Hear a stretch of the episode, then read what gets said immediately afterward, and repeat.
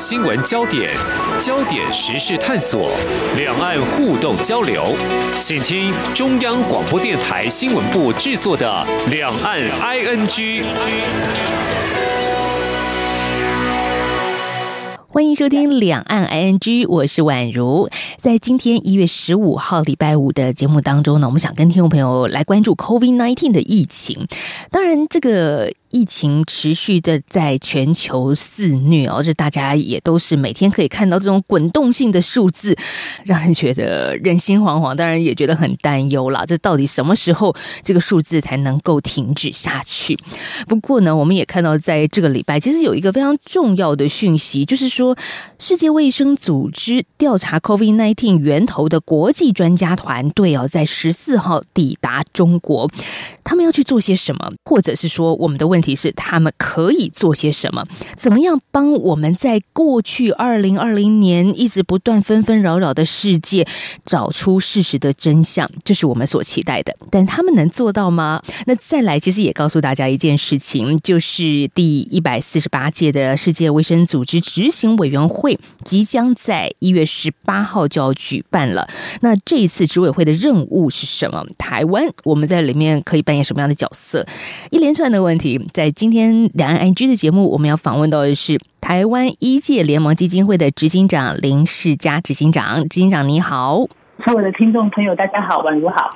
好，执行长，我们先来看看这个世界卫生组织的专家组到了中国，这根本就是一个很辛苦的历程，因为大家以为很早这些专家就可以进入中国调查了，可是真的一波三折啊。嗯，没有人意调是一年之后再做意调的啦，就是很遗憾，就是说中国的那个疫情不透明，那么有很多的。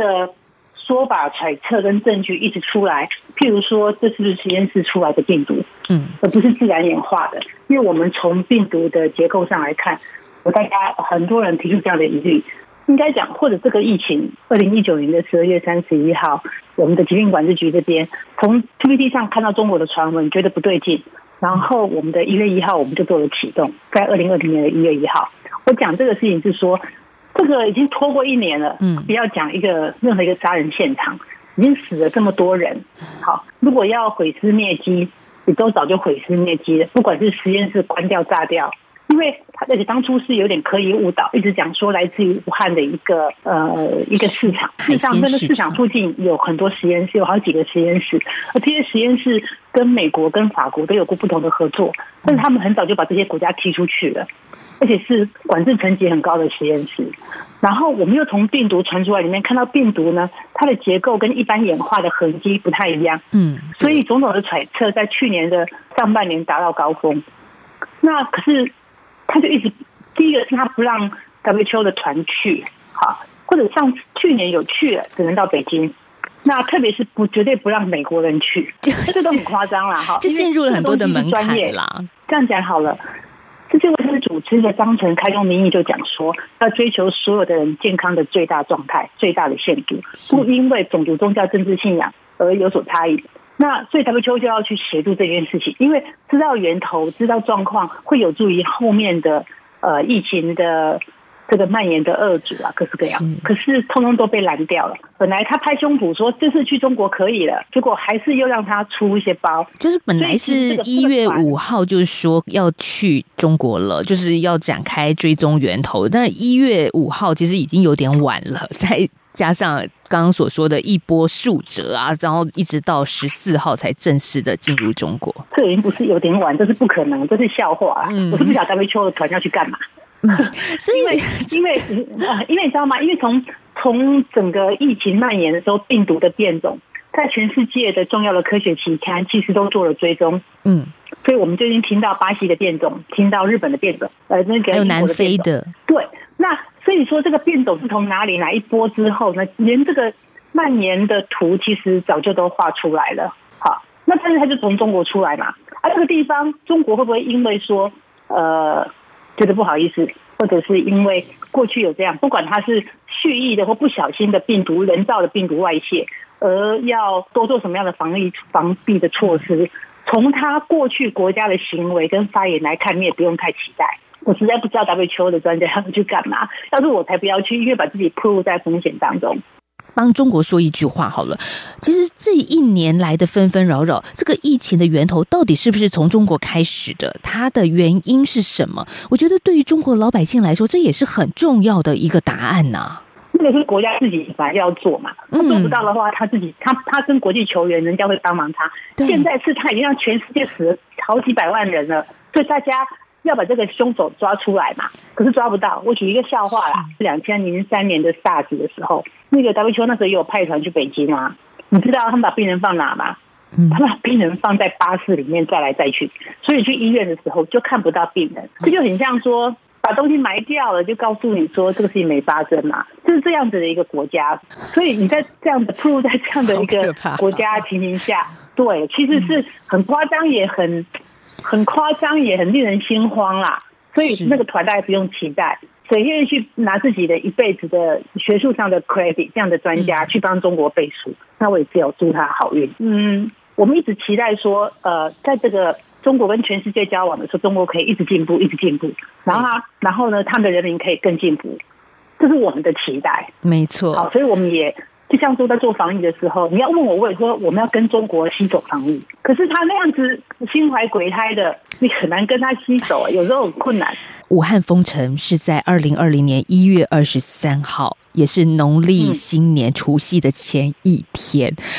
台湾，我记得我们历史上的这一天来回溯一下，我们也要过年嘛。其实台湾人看到这个新闻，我我一开始是觉得，到底是不是假讯息？是真的吗？大家要开心过年了，我的心思根本不是放在这个疫情之上。可是好像也是真的，就是您您那时候感觉。不是很明朗的一个情势之下，那再加上中国的讯息其实并没有这么的透明，以及到现在到底武汉或者是整个中国确实的感染人数数字。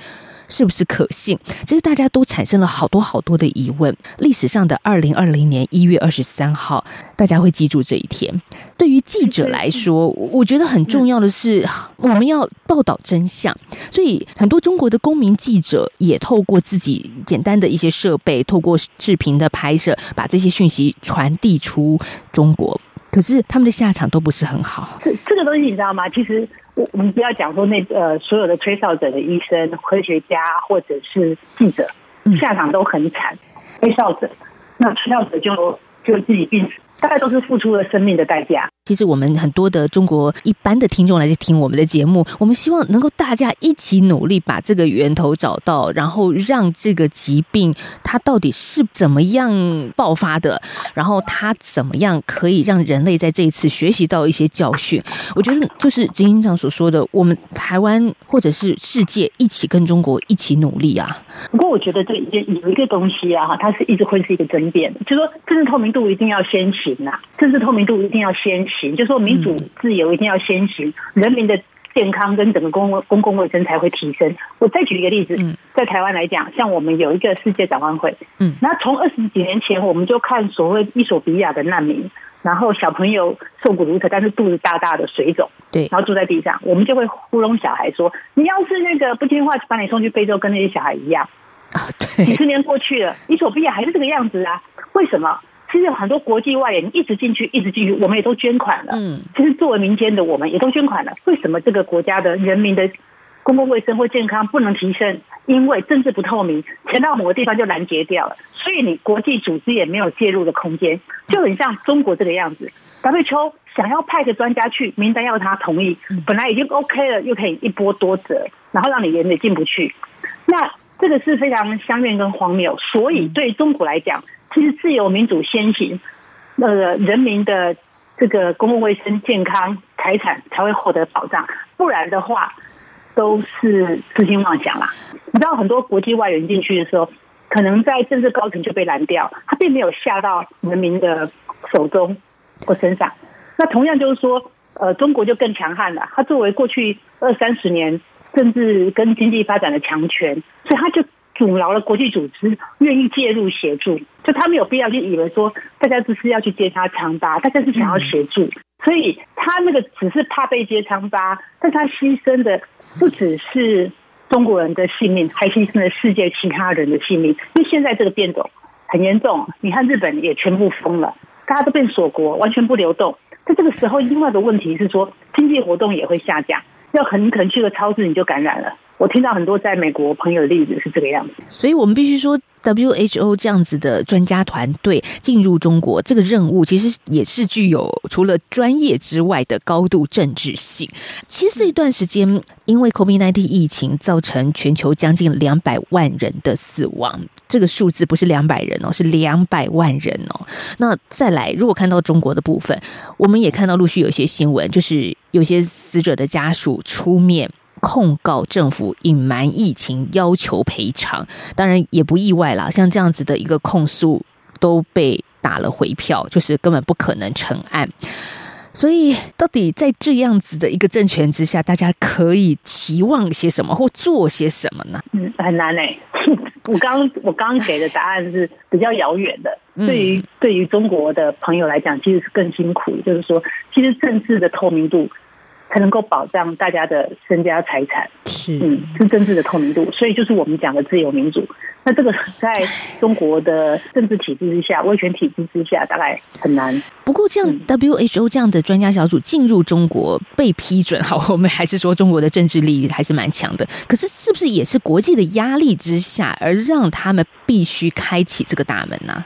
这个一年嘞，现在不是说发生之后一个礼拜，或者发生之后一个月。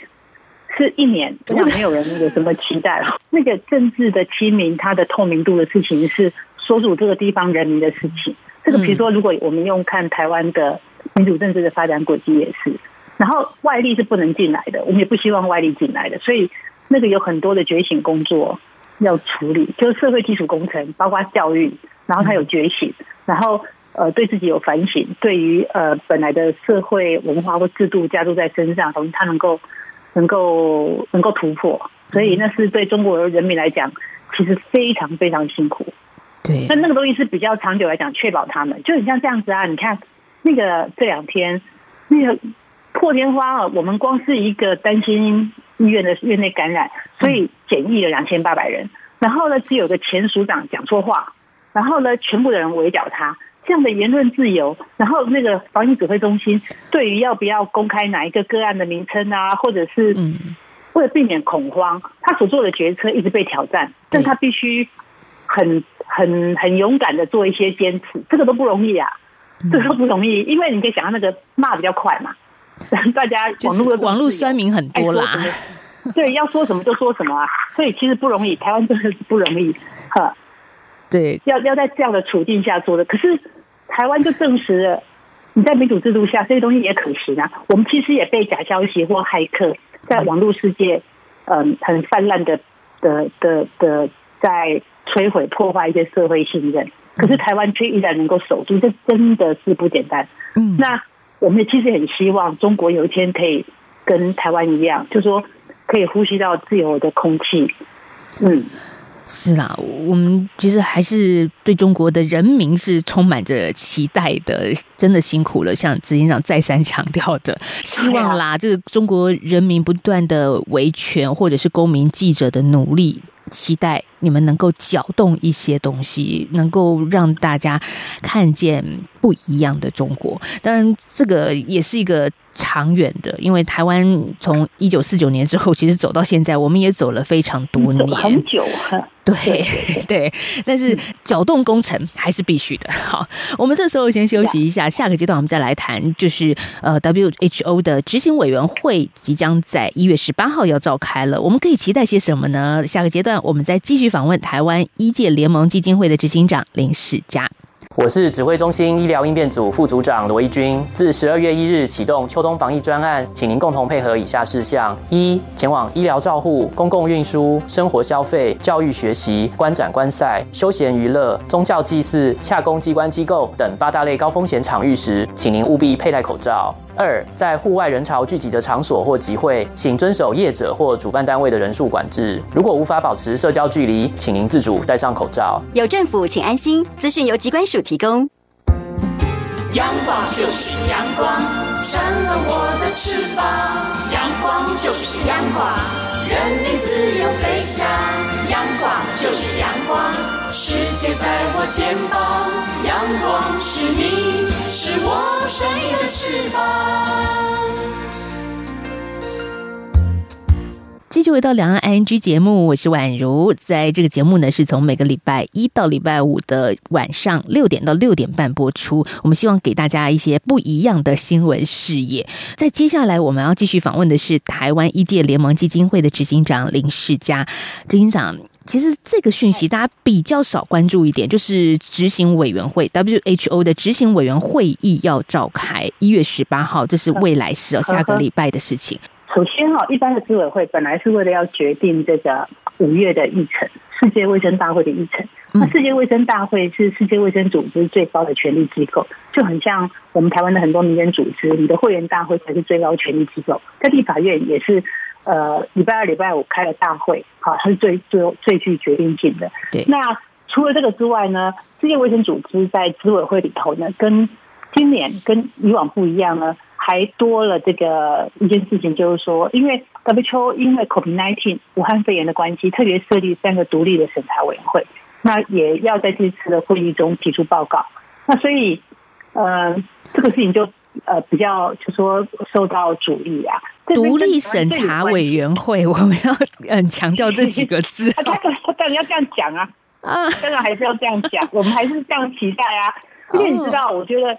像您刚刚讲的独立审查委员会，就是说，其实，在 WHO 主导还是很多欧洲国家比较 liberal，他们相信人性本善，然后呃要这样子去引导，所以他们的措辞处理上面也都是类似像这样比较中立的。嗯，你说那些欧洲国家比较 是守自由派的这一块啊，liberal 这一块，因为其实他们没有被没有跟中国。严重的交手过，像我们有飞弹威胁啊，我们飞机一天到晚在我们头上飞来飞去，像苍蝇一样啊，嗯，各式各样，这个他们都难以想象。可是我们对于中国，因为靠的比较近，也比较多的往来经验，所以我们熟悉呀。那讲这个事情是说，嗯，如果我们都继续姑息，或者我们一直这么天真的时候，台湾要参与国际组织，就永远没有明天，永远不可能发生。所以我们在呃一届联盟基金会最近。我们从二零一七年一直开始提出一个主张，就是说，执委会是为了呃五月的世界卫生大会决定议程而准备的会议，至少它有个这个最主要的重大任务。那我们就会希望说，呃，在这里头提案，因为按照这个呃 WHO 的执委会的议事规则呢的第十条。在会议开幕前，如果我们能够把将邀请台湾出席世界卫生大会这个案子送到执委会作为补充临时议程的话，那么 WHO 干事长就要按照议事规则的要求，将这个案子提交到执委会的讨论，甚至进入表决。那即便最终因为中国动员他的国、他的友好国家而遭到否决，也能够再度唤起国际对台湾议题的关注。嗯，那我们讲这样叫以战养战，我培养我的量能一直在，那撑大这个议题的能见度，持续为台湾的后续推案提供动能。我们必须说，在这样子执委会当中，并没有友邦国家呀，有个 G seven 哈，G seven G eight，所谓理念相近国家，他们每年大概动员三四次以上。好，美国、英国、澳洲、德国、啊、纽西兰、法国等等，在帮台湾在处理 WTO 这个题目，他们一直去见 WTO 的干事长啊，还有他们的助理干事长等等。那这些国家，像今年在美国、澳洲、英国、德国，都是在执委会里头。那就算我们的邦交国比较少，那就算这些呃所谓理念相近国家，好，like my country，跟跟我们的邦交国合起来票数都输给中国的动员，也没关系呀。你就把它案子挂在那里，这个东西每一次每一次都在刺痛着中国。为什么？第一个，你 SARS 的时候放任台湾这个样子；第二个，你阻挡阻挠台湾这么多；第三个，你是 SARS 跟武汉肺炎的这个疫情输出国，没有人会对这个国家在这个题目上面继续很恶霸的说台湾是他的一部分。这个事情没有人，没有人说呃，就说即便他为了国家的利益在现场没有支持台湾，嗯，没有人会因为这样子喜欢中国嘛。但是我们也必须说，过去一年 WHO 的秘书处的官员对台湾的议题都是回避的，而且有些是不友善的。哎，你要知道，WHO 的官员是秘书处人员，他们不具有投票权，议事要中立，他是议事人员，就像在立法院里面，那个是议事人员，他们不是具有投票权的成员国。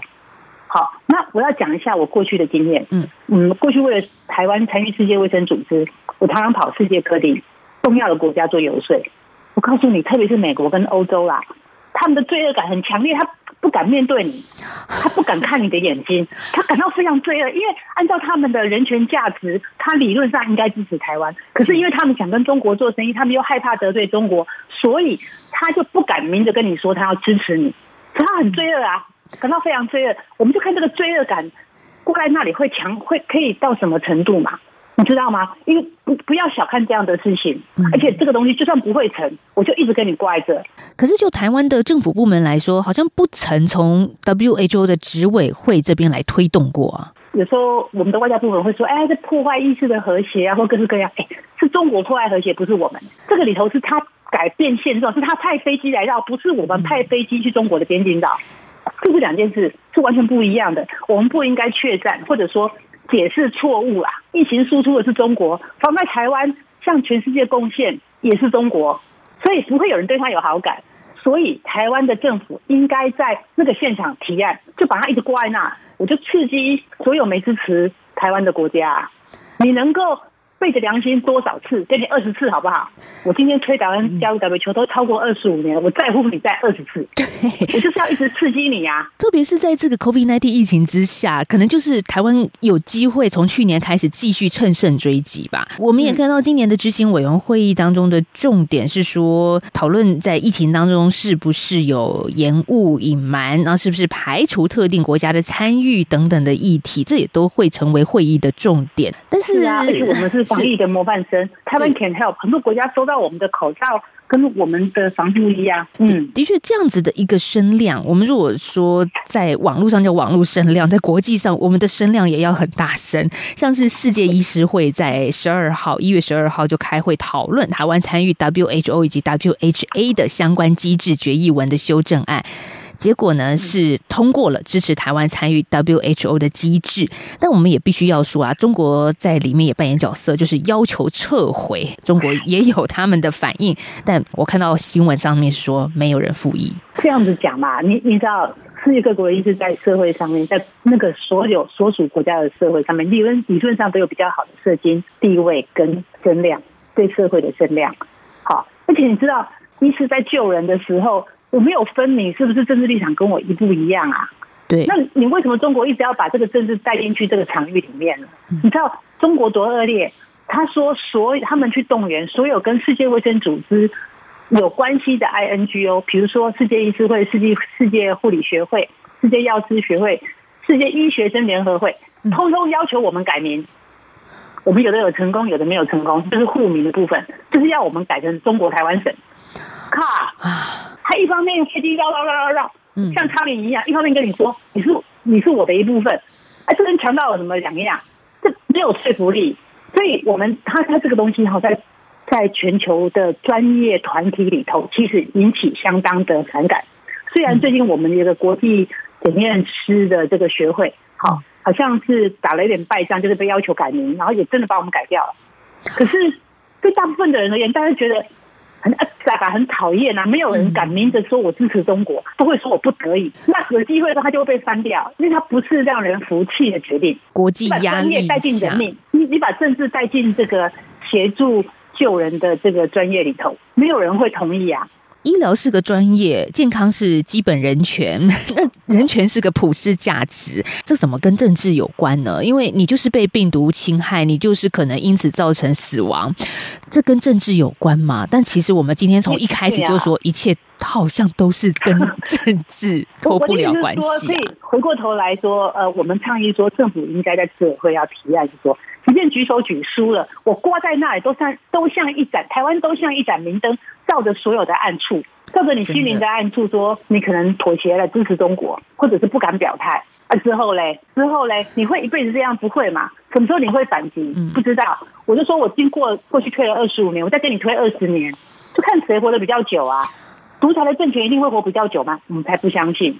这是为什么我们还要愿意继续 fighting 的理由，或者我们愿意捍卫台湾的健康跟民主自由的原因嘛？因为我们相信善必定战胜恶。那我觉得中国共产党真的很可恶啊！那中国人民就真的很辛苦。对。那我，但是我们为了要贡献台湾更多的能耐给全世界，我们还是要推动台湾加入世界卫生组织。呀，而且我们要证明这个刚刚主持人所说的这个普世价值，它是没有国界的，没有因为宗教信仰或者是政治社会地位而要被改变的。执行长，像你跟这些国际友人奔走游说的时候，他们眼神不敢看你，他们有一点点的不好意思对台湾。可是，到底什么样的状况之下，我们才能够突破呢？就是已经您已经努力了二十五年了，嗯，我们就是继续做，就是我说的，我像我们台湾要像一盏明灯，继续照着他们。我举个例子哈，你知道 SARS 的时候，在在哪个医院？台北有个医院，然后护理师过世，护理师是怀孕。然后我在游说的时候提到这个案子，我就看着那个欧盟的主席代表，然后呢，不小心我哭出来了。我告诉你，他慌掉，他就想要结束那个会谈。我说 “One with baby”，这你能想象，就是说染疫，然后 with baby，是那这个东西在欧洲会引起多大的轩然大波？然后你没有支持我的话，你就是继续让很多的像这样子染疫的医护人员，可能或者染护染疫的人，可能怀孕一尸两命。当然，最后就会是大家对于呃中国不敢支持，跟中国这些威吓没用的时候，台湾才能够成功嘛？对呀，会是这个样子。可是我们继续把台湾保护好，然后我们继续倡议我们讲的普世价值，然后如果心有余力，我们帮助一点其他国家，好，比如说口罩啊、防护衣，这个事情就是继续做下去啊。我我不敢期待，就像很多呃不太敢，我不会预言，也不会那个，因为这个东西，因为中国是个太。太大的国家，嗯，对，去年十一月 WHA 的复会当中，其实台湾议题也被讨论了，但是最后主席还是才是按照总委员会建议不进一步的讨论，这其实都让人蛮气馁的呀。可是我刚刚为什么提执委会？这其实是经过我们半个呃四分之一个世纪这样的奋战之后，我们找出来觉得呃另外一个比较好，而且要试的策略。就是在执委会做提案，因为过去你说呃，所谓主席才是不接受台湾的这个议程变更。对我讲难听一点，叫做打假球啦，就是在开会前的一两个小时的总委员会，请友邦提案，然后就被否决。嗯，拜托。我拖了十五年的东西，你在开会前一两个小时去做提案，然后等着被否决，然后演一出戏给台湾的人看，说你看大家都否决我们了，所以呢，我们就慢慢来，没关系，这叫打假球嘛。是，所以执行长觉得说，在执委会这一边，我们就要先下手为强，把它排入议程，动员这些支持我们的国家一起来。就算我在排入议程这件事情是失败的，我就每年提呀。嗯嗯嗯，因为按照议事规则是说。呃，只要会员国提案都必须纳入讨论，它可能被表决变成不，最后没有排入议程，但是通通都得纳入讨论，在执委会里头，这是执委会的议事规则。嗯，就说提案就成案，那所以我觉得应该让更多的台湾人知道说，哎，外交部门这样做太保守是有问题的。以我推动四分之一世纪的人来讲，我觉得不对。嗯，台湾政治透明度高，我可以这样讲，中国没有办法嘛，这是为什么中国会状况还不好，他们付出的。死伤的人，我觉得一定比公开的数字还要多啊！当当这个，你看哦，你刚刚主持人问我说什么时候我们会成功，我说不知道，对不对？对。可是当我一直这样推，一直这样推的时候，会不会也感动一些中国人？一定是嘛，会聊起他们对于呃政治透明度的追求啊，都会啊。是我常常讲，你知道我，在那个每次世界卫生大会的现场，即便只是排队抢那个旁边起来。我就想说，拍谁？我成本很低，我就是把自己照顾好，然后勇敢的站在那里，告诉全世界，普世价值今天是出现在中国跟台湾，有一天也可能出现在别的国家，那他都应该被大家小心的呵护跟照顾，所以我觉得蛮好的。像在 WHO 这个题目上面，我们能够这么光明的存在在那里，映照出对方的黑暗面，也让其他其他对这个光明有所期待的人可以得到慰藉。这个其实是我在做这个事情上面的时候，我自己的感想。一个价值所在吧，台湾就像是一个对比的镜子。我们在世界虽然这么的小，这么的看起来是没有力量，但是这个镜子是需要的。这一盏光存在的意义是重大的啊！呀，我们在今天访问到的是台湾医界联盟基金会的执行长林世佳执行长。好，谢谢执行长今天来到我们的两岸 NG 节目，谢谢您，谢谢，谢谢。好，也谢谢听众朋友今天的收听了，我们下礼拜再聊，拜拜。